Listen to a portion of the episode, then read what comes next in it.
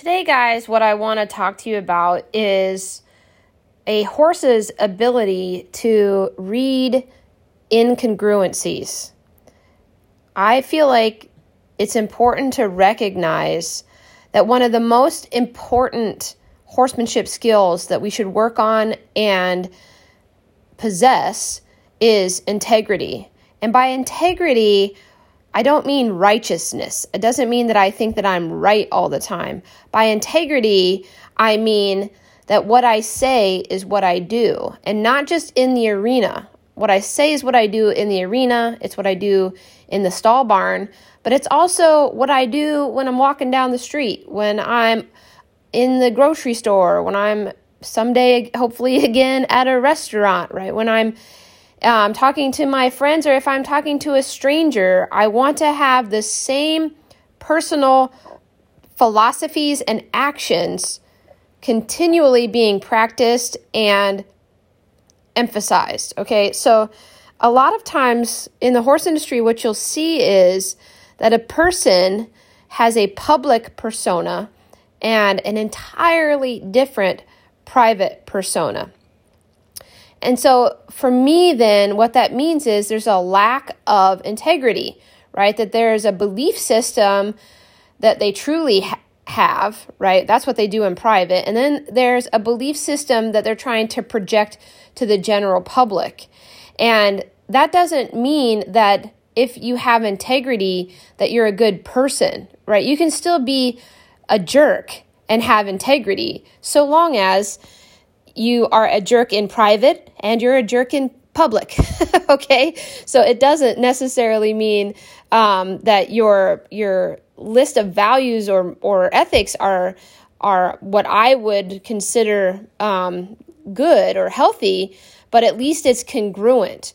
And I think that one of the biggest, most magical things that horses can do is read when there is a lack of congruency, right? If you show up pretending to care more about how they feel than about whether or not you get the task done, or if you show up pretending that their needs are more important than your personal goals for that session or um, you know uh, training time so a good example of this is I grew up in such a way that most of the people around me lacked integrity. I think a lot of us grew up in situations where there is a public presentation of the family unit, and that public display does not match what happens at home. And I think that wires us to believe those lies. And, uh, you know, a way to describe that phenomenon is confabulation. So, one way to define the word confabulation is a lie that's truth, truthfully told. And um, a lie is a lie, guys. And so, you know, if in public we put on this front that everybody's happy, the kids are thriving, you know, we love our lives, everything's good, but when we get home, there's violence and fear and, you know, despair. Well, that is going to lead to mental illness.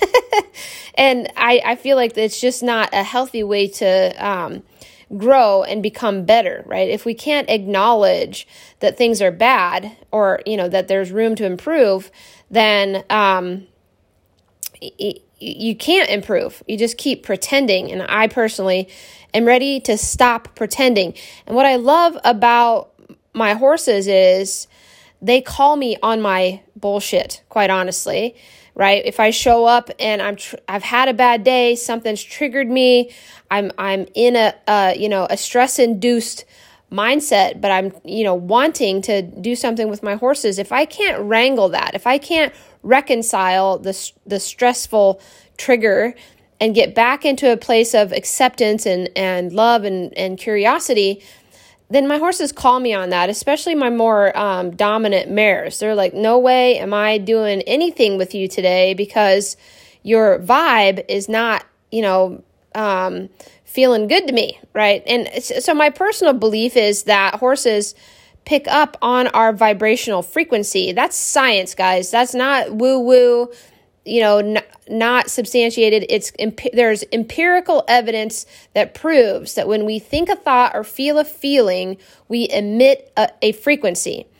And if those frequencies have um, an empowering um, you know, feeling behind them, like love, joy, compassion, empathy, all of those things, they vibrate on a higher frequency than things like fear, shame, guilt, frustration, anger. All right. All of those things vibrate on a lower frequency.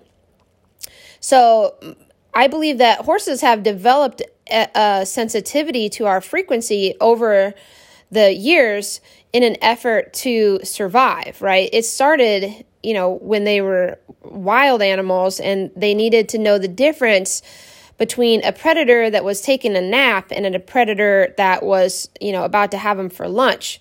Because if they spooked and ran every single time um, they saw a predator, they'd run out of energy and then be more vulnerable to becoming that predator's meal.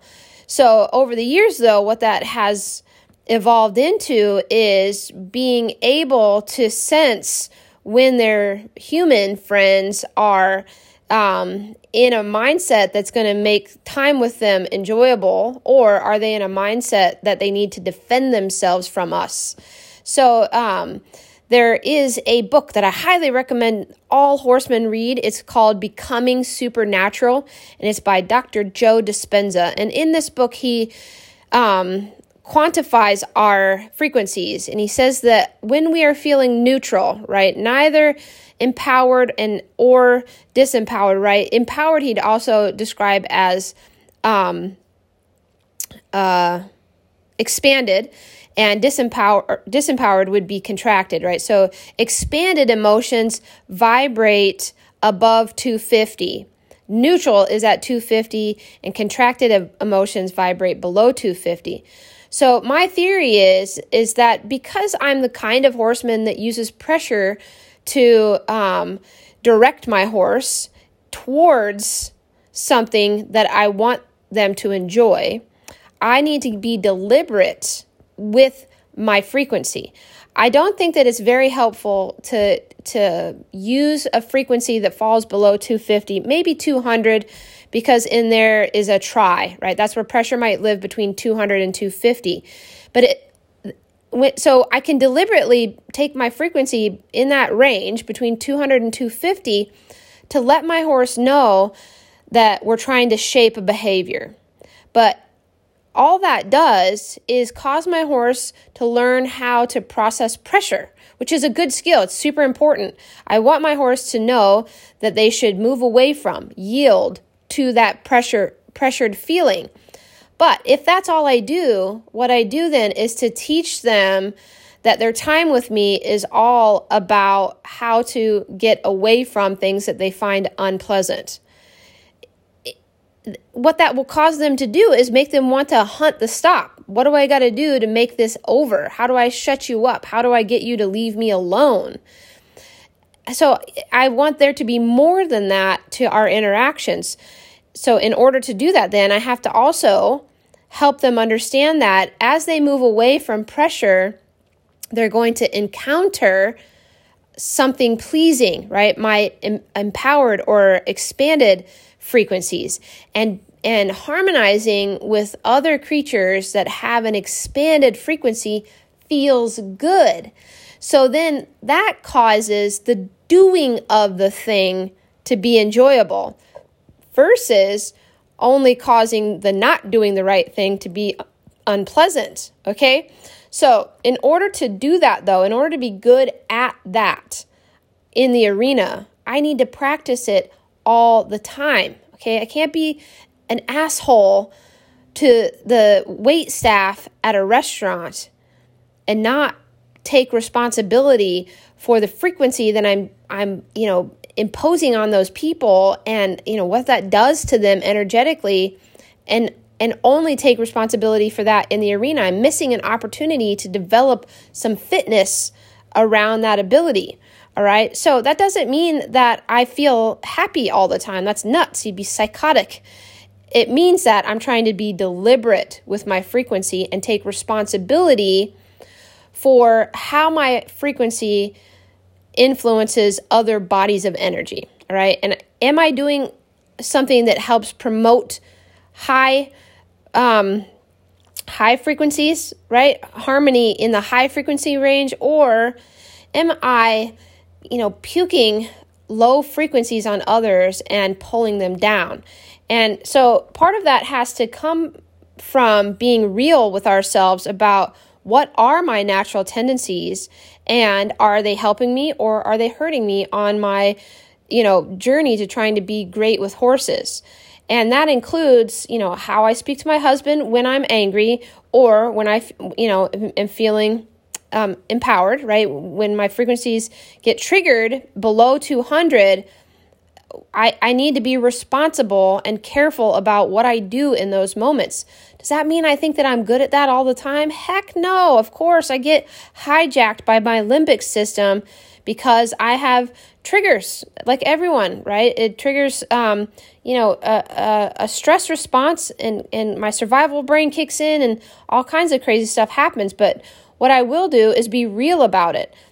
I'll, I'll take some time to process the event and make sure that after the fact, when, when, you know, all of those biochemical changes have subsided, that I process what happened and try to make a plan for when I'm likely to encounter that trigger again so that I might handle it better the next time. All right. That comes also with not pretending that, you know, parts of us are um, non existent, right? So, to give you an example, what I've seen over and over again in my family is that in public, especially like on social media and stuff, that I have loved ones in all different facets. I'm not calling any individual out. I'm, I'm, talking about my family on both sides as a whole in general. What there's a phenomenon that just baffles me where someone might be describing a person who was involved in their childhood as this great grand hero when I know that person abused them right? they were ne- neglectful or physically or mentally, emotionally abusive. And I just am a firm believer in calling a spade a spade. I'm not going to, you know, water down the struggles that I went through as a child because those are the things that I need to embrace and understand. That doesn't mean that I don't appreciate everyone who helped to raise me. Though It took a village for sure. But at the same time, I'm going to um, be truthful about where they fell short because that's the only way that I can learn to understand myself better and become better myself. Okay, I know everyone who who you know was played a parental role of any kind, whether that's coaches or teachers or parents, or I had an aunt who raised me, an uncle who raised me. They all did the best they could with the skills that they had at the time. But what I'm starting to learn as an adult was they had really crappy childhoods. I never knew that. Everyone pretended that they had great childhoods, right? If if you looked from the outside looking in, you'd think that you know everything was great and there was no reason for anybody to have any kind of issues. They had every right to have issues, right? And if they'd been more honest about that sooner, maybe I'd be farther along in my personal growth journey. But you know, it's it's everything happens just as meant as it is meant to. At any rate, guys, if for no other reason than you are desperate in your heart and soul to be great with horses, what you have to do is be honest with yourself about your skills, right? Bo- boast about them, be truthful about that part too, but also be honest with ourselves about where we need to make some improvements, all right? And that also comes with acknowledging our struggles, being real about, you know, the things that we've been through and healing them. Okay? So I hope that helps you to advance your horsemanship skills and become a more effective, whole, happy, healthy human being. If it does, I sure would consider it a close personal favor if you would like, comment, share, um, review all all of my podcasts. Um, I would love to grow my audience and help as many people as possible. If you'd like some one on one coaching with me for your horsemanship journey, check out my website www.thecoachkristi.com. Kristi is K R I S T I. I would love to be your coach.